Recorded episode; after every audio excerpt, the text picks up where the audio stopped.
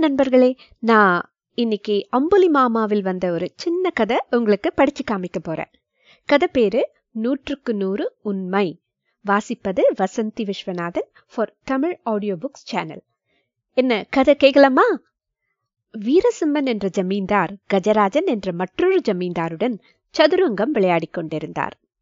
வீரசிம்மன் சற்று மந்த புத்தி உடையவர். அப்போது கேசவன் என்ற மாவுத்தன் அங்கு வந்து வீரசிம்மனிடம் ஐயா என்னிடம் ஒரு யானை இருக்கிறது. அதை காப்பாற்ற என்னால் முடியவில்லை. நீங்கள் விலை கொடுத்து வாங்கிக் கொள்ளுங்கள் என்று வேண்டினான். அப்போது கஜராஜன் யானை இருந்தாலும் ஆயிரம் பொன் இறந்தாலும் ஆயிரம் பொன். உயிருடன் இருக்கும்போது அது நமக்கு பல வேலைகளை செய்யும். இறந்தாலோ அதன் தந்தம் ஆயிரம் பவுனுக்கும் மேலாக விலை போகும். எனவே யானையை வாங்கிவிடுங்கள் என்றார். வீரசிம்மனும் அப்படியா நீங்கள் சொன்னால் சரி என்று கூறி யானையை ஆயிரம் பவுன்கள் கொடுத்து வாங்கினார். சில நாட்கள் கழிந்தன. மறுபடியும் கஜராஜன் வீரசிம்மனை சந்தித்த போது சிலர் இறந்து போன யானையை இழுத்து போவதை கண்டார். வீரசிம்மன் தன் நண்பரிடம் இது பெண் யானை இதற்கு தந்தம் இராது என ஏன் அன்று நீங்கள் கூறவில்லை? என்று கேட்டார். ஆனால் நீங்கள் கூறிய யானை இருந்தாலும் ஆயிரம் பவுன் இறந்தாலும் ஆயிரம் பவுன் என்பது முற்றிலும் உண்மை என்றார். இது இருந்தபோது செலவு ஆயிரம் பவுன். இறந்த பிறகு இழுத்து போய் புதைக்கவும் செலவு ஆயிரம் பவுன் என்றார். பெருமூச்சு விட்டவாறே. என்ன நண்பர்களே அம்புலி மாமாவில் வந்த சின்ன கதை. கதை பேரு நூற்றுக்கு நூறு உண்மை. இது உங்களுக்கு பிடிச்சிருந்ததா? பிடிச்சிருந்ததுன்னா லைக் பண்ணுங்க ஷேர் பண்ணுங்க கருத்துக்களை பதிவு பண்ணுங்க தமிழ் ஆடியோ புக்ஸ் சேனலுக்கு சப்ஸ்கிரைப் பண்ணுங்க. அம்புலி மாமாவில் வந்த சின்ன கதை. கதை பேரு நூற்றுக்கு நூறு உண்மை. வாசித்தது Vasanthi Viswanathan for Tamil audio books channel நன்றி வணக்கம். வணக்கம் நண்பர்களே. தமிழ் ஆடியோ புக்ஸ் சேனலில் இடம்பெறும் அம்புலி மாமா குட்டி கதைகளில் உங்களை மீண்டும் சந்திப்பதில் ரொம்ப மகிழ்ச்சியாக இருக்கிறது. இன்று ஒரு புதிய குட்டி கதை உங்கள் முன்னால். உங்களுக்காக வாசிப்பது லதா. நேர கதைக்குள்ள போலாம் வாங்க. கதையின் பெயர் பிழைத்துக் கொள்வான். மகாலிங்கம் தன் இரு பேரன்களையும் வளர்க்க வேண்டியதாயிற்று. ஏனெனில் அவரது மகனும் மருமகளும் திடீரென இறந்துவிட்டார்கள். இச்சிறுவர்களின் போக்கைக் கண்டு அவர்களை எப்படி நல்லவிதமாக முன்னுக்கு கொண்டு வருவது என்று அவர் கவலைப்படலானார்.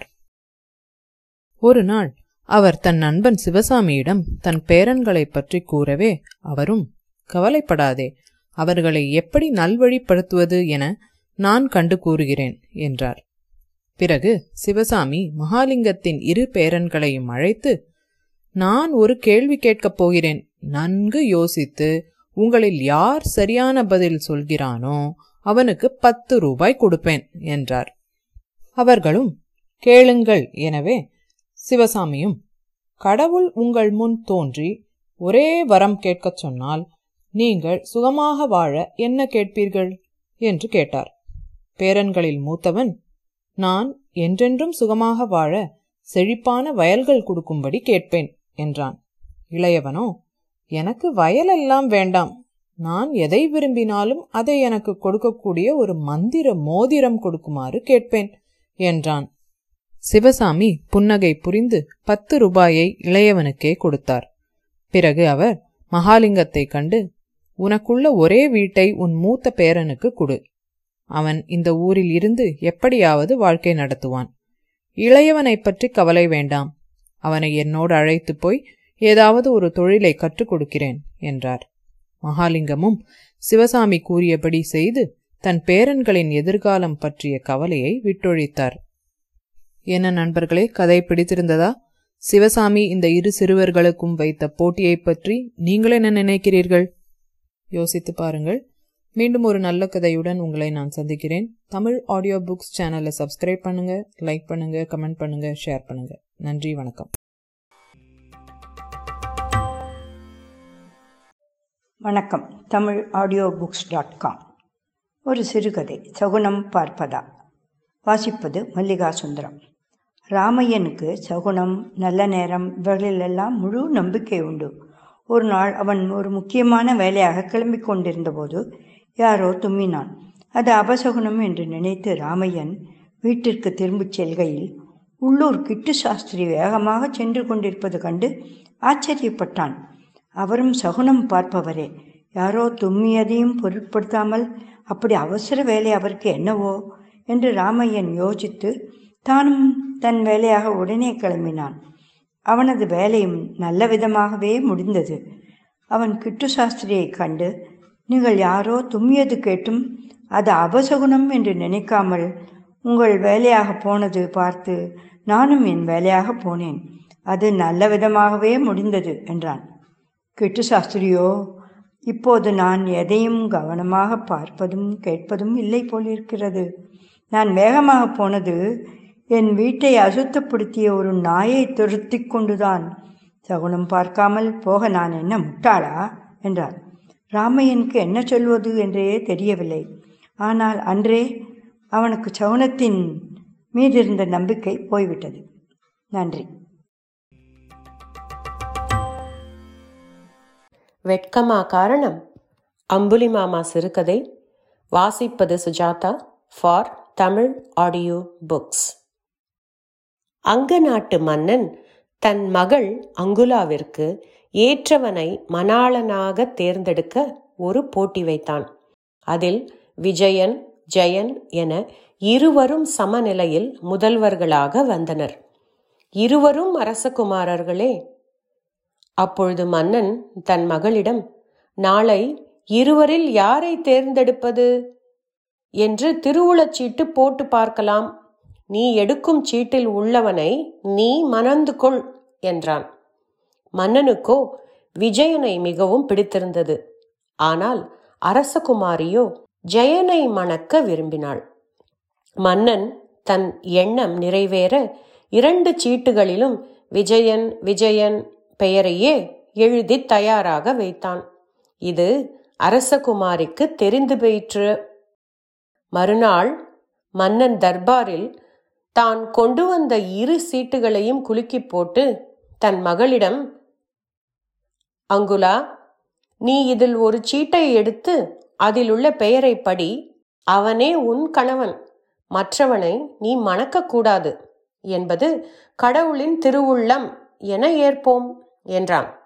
அரசகுமாரியும் ஒரு சீட்டை பிரித்து பார்த்துவிட்டு மன்னனிடம் தந்தையே நான் என் கணவராக போகிறவரின் பெயரை சொல்ல வெட்கப்படுகிறேன்.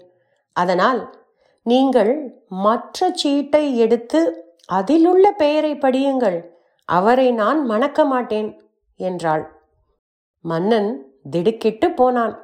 மற்ற சீட்டிலும் விஜயன் பெயர்தானே இருந்தது? என்ன செய்வது? அதை அப்படியே எடுத்து அவன் படிக்க விஜயன் நிராகரிக்கப்பட்டான். ஜெயனுக்கும் அரசகுமாரிக்கும் அவள் விரும்பியபடியே இனிதே விவாகம் நடந்தேறியது. நன்றி. உங்களுக்கு பிடிச்சிருந்தா இந்த சேனலுக்கு லைக் பண்ணுங்க ஷேர் பண்ணுங்க சப்ஸ்கிரைப் பண்ணுங்க. மிக்க மிக்க நன்றி. Tamil audio books. வணக்கம். அம்புலி மாமாவின் ஒரு நிமிட கதைகளுக்கு குரல் கொடுத்து வரும் ஸ்ரீ ஸ்ரீனிவாசாவின் தமிழ் ஆடியோ புக்ஸின் குழுவிற்கான அடுத்த கதை நீந்த தெரியாத தவளைகள். கதையை வாசிப்பது அடியேன் கிருஷ்ணன். நீந்த தெரியாத தவளைகள். செங்கோடன் தன் வயலின் மீது ஒரு வட்டி வியாபாரியிடம் கடன் வாங்கினான். ஐந்து வருடங்களாகியும் அவனால் அந்த கடனை தீர்க்க முடியவில்லை. வட்டி வியாபாரியோ செங்கோடனின் நிலத்தை தன் வசப்படுத்தி கொண்டு விட்டான். செங்கோடன் அது அநியாயம் என்று கூறி கிராம அதிகாரியிடம் போய் முறையிட்டான். அது பயனில்லாத போகவே நேராக மன்னனிடம் போய் முறையிட்டான். மன்னன் எல்லாவற்றையும் கேட்டுவிட்டு செங்கோடனை பார்த்து அது சரி நீ ஏன் ஐந்து வருடங்களாக கடனை அடைக்கவில்லை? என்று கேட்டார். அவனோ என்ன செய்வேன் மன்னா? எங்கள் ஊரில் ஐந்து வருடங்களாக தவளைகள் நீந்தவில்லை. அவற்றுக்கு நீந்த தெரியுமோ அல்லது தெரியாதோ என்பது கூட என்னால் அறிய முடியவில்லை என்றான். இது என்ன உளறல்? என்று அமைச்சர் கேட்டார். மன்னனோ சரி இவனுக்கு இவன் வட்டி வியாபாரியிடம் செலுத்த வேண்டிய பணத்தை கொடுத்து வழி அனுப்புங்கள் என்றார். மந்திரி விழிக்கவே மன்னன் இவன் சொன்னதன் பொருள் உங்களுக்கு புரியவில்லையா? ஐந்து வருடங்களாக இவன் ஊரில் மழை பெய்யவில்லை என்பதே அவன் சொன்னான். அதனால் தான் அவனால் அந்த கடனை அடைக்க முடியவில்லை என்று சொல்லாமலும் சொன்னான். அதற்காகத்தான் கடன் நிவாரணமாக அந்த பணத்தை அவனுக்கு கொடுக்க சொன்னேன் என்றார். கதையின் அர்த்தம் புரிந்ததா? கேட்டு ரசிச்சீங்களா? மற்றவங்களுக்கும் முக்கியமா குழந்தைகளுக்கும் இந்த கதை தொடரை ஷேர் பண்ணுங்க. இன்னும் வரவிருக்கும் பல சுவாரஸ்யமான கதைகளுக்காக இந்த தமிழ் ஆடியோ புக்ஸின் யூடியூப் சேனலை கண்டிப்பா மறக்காம சப்ஸ்கிரைப் பண்ணுங்க. நன்றி வணக்கம்.